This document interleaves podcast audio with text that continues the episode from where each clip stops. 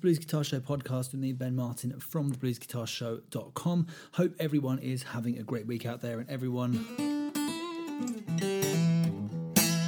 is keeping up with their guitar playing as much as you can in the summer. I know that it is super hot in some places and it is pissing it down with rain in others. Uh, if you're in the UK right now, you're probably pretty wet.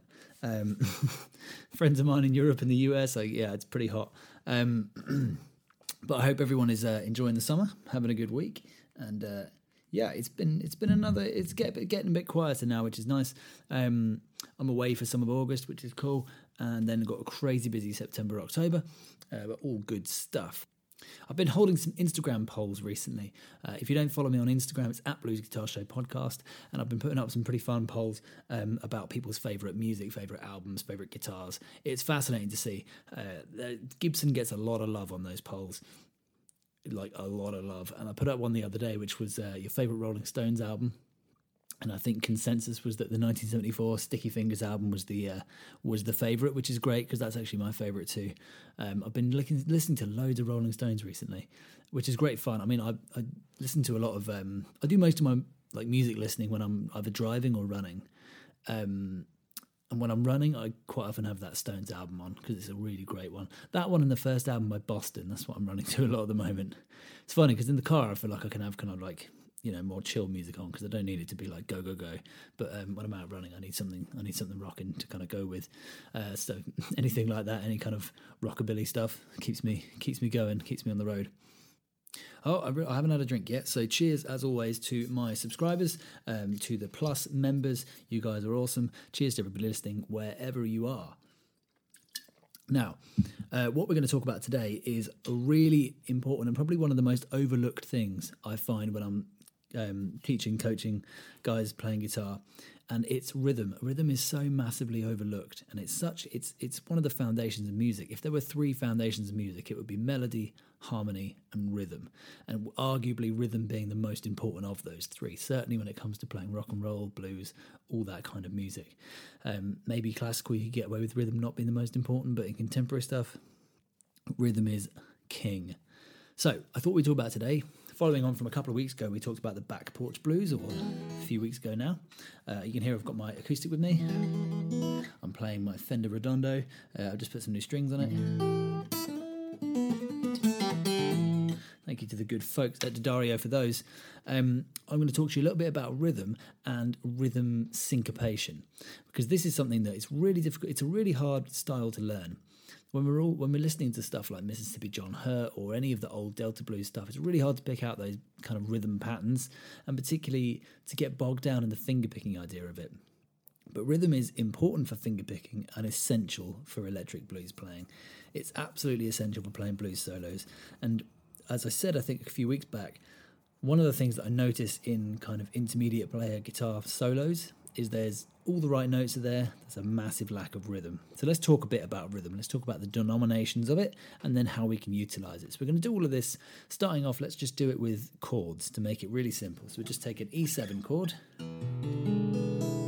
So I'm playing that just like a regular E chord, but taking off my third finger. So that's an open top string, fret two on the A string, open fourth string, fret one on the third, open second and first.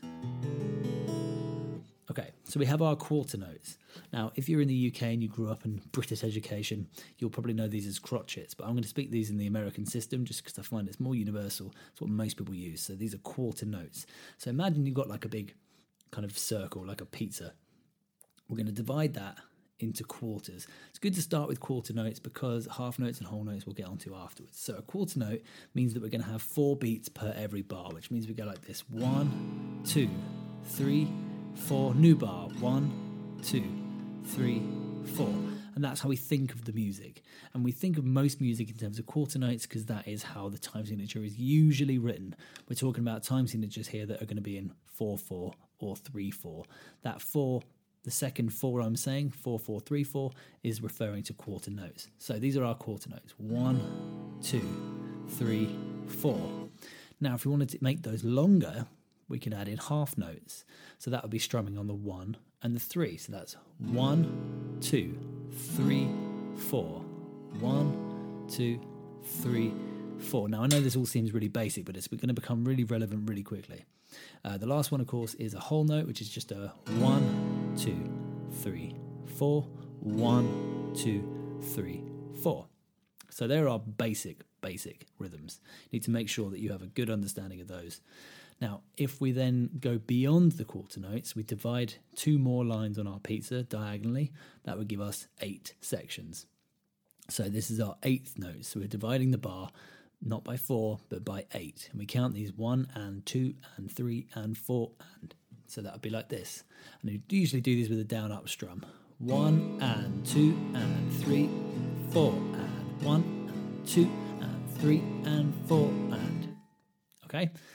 So we have these different kinds of rhythms. And of course, beyond that, we have things like 16th notes, which we can count 1E and a 2E and a 3E and a 4E and a 1E and a 2E and a 3E and a 4E and a. But crucially, the, the speed, the tempo doesn't change.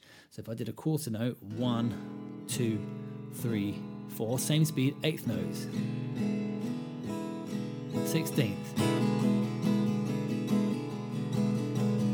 If you were tapping your foot along to that, you would have noticed the speed doesn't change. It's just the way that we divide up the bar that changes.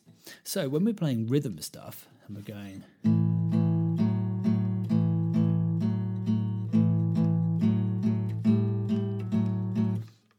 We've got to think is that a quarter note or is that an eighth note? Is that one, two, three, four, one, two, three, four, one, two, three, four, one, two, three, four?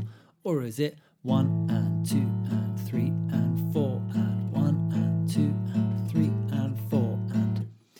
it's likely to be the latter. But the difference is is you can either write this as say uh, 120 beats per minute one two three four or you can write it as double that 240 beats per minute which would be one, uh, one, two, three, four, one, two, three, four, one, two, three, four, one, two, three, four. It would be like that. So that's just how it's divided. So having an understanding of these rhythms is really, really important. To try and listen into music you're playing. Let's go with that regular old 12 bar. And I'm going to play these straight without trying to swing them because that's something a little bit different. Let's try straight. One.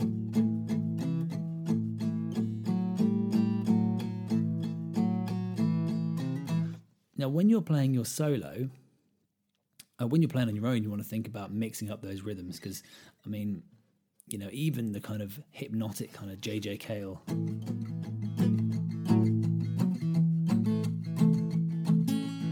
Uh, just goes on forever, but even within that, there's differences in the rhythm. Now, when you're playing your solos, what you want to do is try and paint different rhythmic pictures over that. So sometimes it's a good idea just to start with the rhythm. So I'm going to give you an example of that. I'm going to play a backing track and then record a little bit over it and show you the different rhythms just with one note. So here we go. One, two, three, four.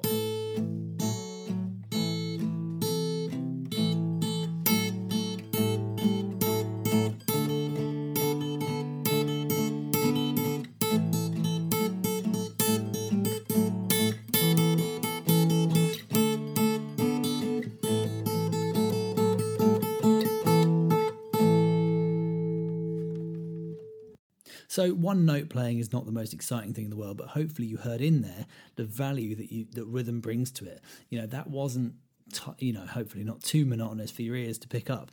Um, you can hear I did some different rhythms there. I did quarter, quarter, quarter, quarter, then triplet, triplet, triplet, triplet, one and two and one and two and one and two and and so on. But by changing up the rhythm, it gives kind of motion to our playing. Now, if you were to do that using different notes and phrasing, you'd get something that sounds really different. So let's have a look at what I would kind of play over the same backing track, um, but this time using more than one note, and have a listen to the rhythms that I'm using. So here we go. One, two, three, four.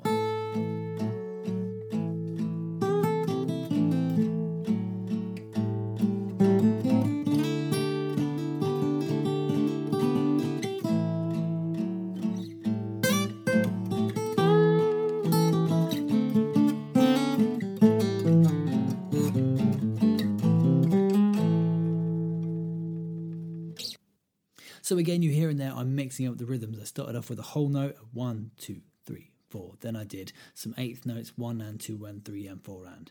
Okay, so if you're not quite sure about it, go back and have a listen and see if you can think about, or even better yet, write down what exactly what I'm playing rhythmically. So I did one, two, three, four, one and two and three and four and one, two, one, two, one, two, three, one, two, three.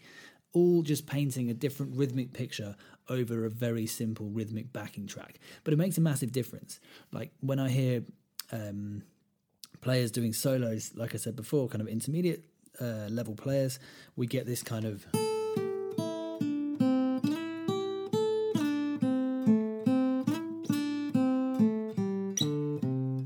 Just going on and on and on with the eighth notes, which is cool. Nothing wrong with it. And we're playing the right notes, which is crucial. But there's just one little bit of missing ingredient that really gives it that pop and sparkle, which is what we're looking for. And really make sure solos kind of stand out. Like it's very difficult for your brain to remember things that aren't split up into phrases. If you think about it right now, any solo that you can sing in your head that you've heard a bazillion times, you remember it because of the phrases. If it just goes on and on and on, you wouldn't be able to pick out the melody because your brain wouldn't know what it's trying to focus on. It doesn't know which small chunk it should try and focus on and then remember. So, a really, really important thing. Uh, rhythm playing is one of the most underrated parts of blues playing. So that's how we'd want to look at it in an electric or acoustic uh, solo playing context. When we're playing rhythm, uh, as in accompanying self accompaniment blues, like we talked about a couple of weeks back, we looked at doing this constant bass line with the eighth note thing.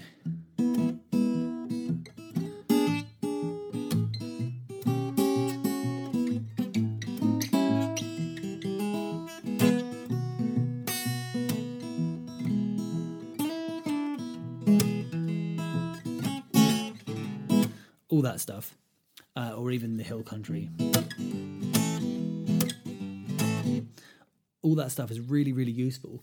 But again, we want to make sure we're changing the rhythm between parts. If I just did this.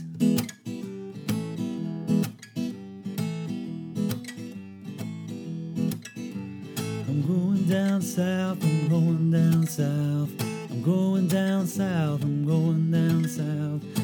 Forever, you'd get bored of it. You what you want to do is you need to make sure there's changes in there. So when you go to the that four chord, change the rhythms. Have a listen to how I play that song. So rhythm one, now two, back to one, rhythm three.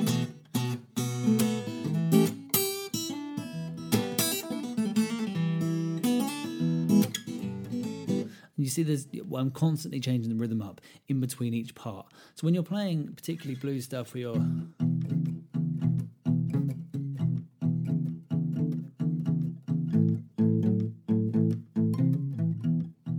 think about how you can change it up.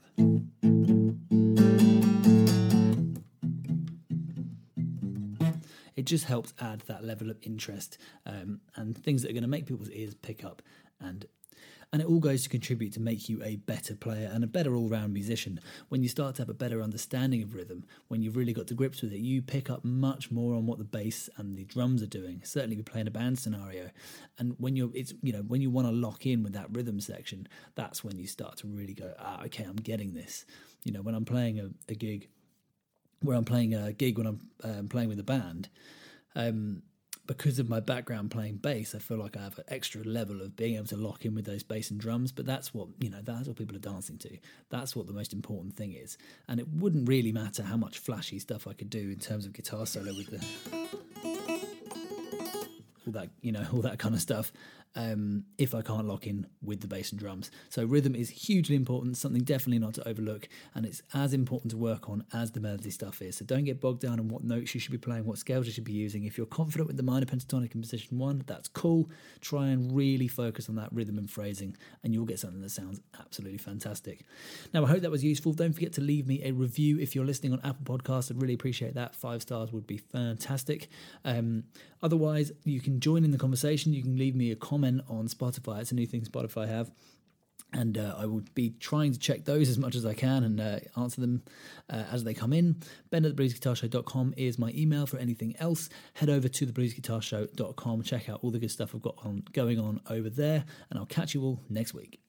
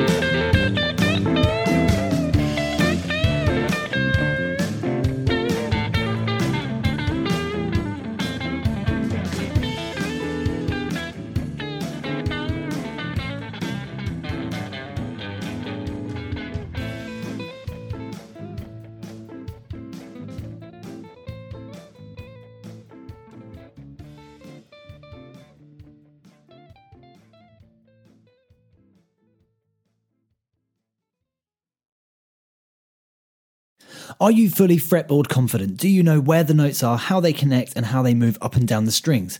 My latest book, The Triad Method, is all about using simple three note shapes to completely unlock the fretboard. This book is absolutely full of light bulb moments that are going to demystify the neck three notes at a time. I've compiled a huge number of diagrams, shapes, and exercises based on over 10 years of teaching this stuff to make it as simple as possible. Download The Triad Method and see for yourself today. Link is in the description below.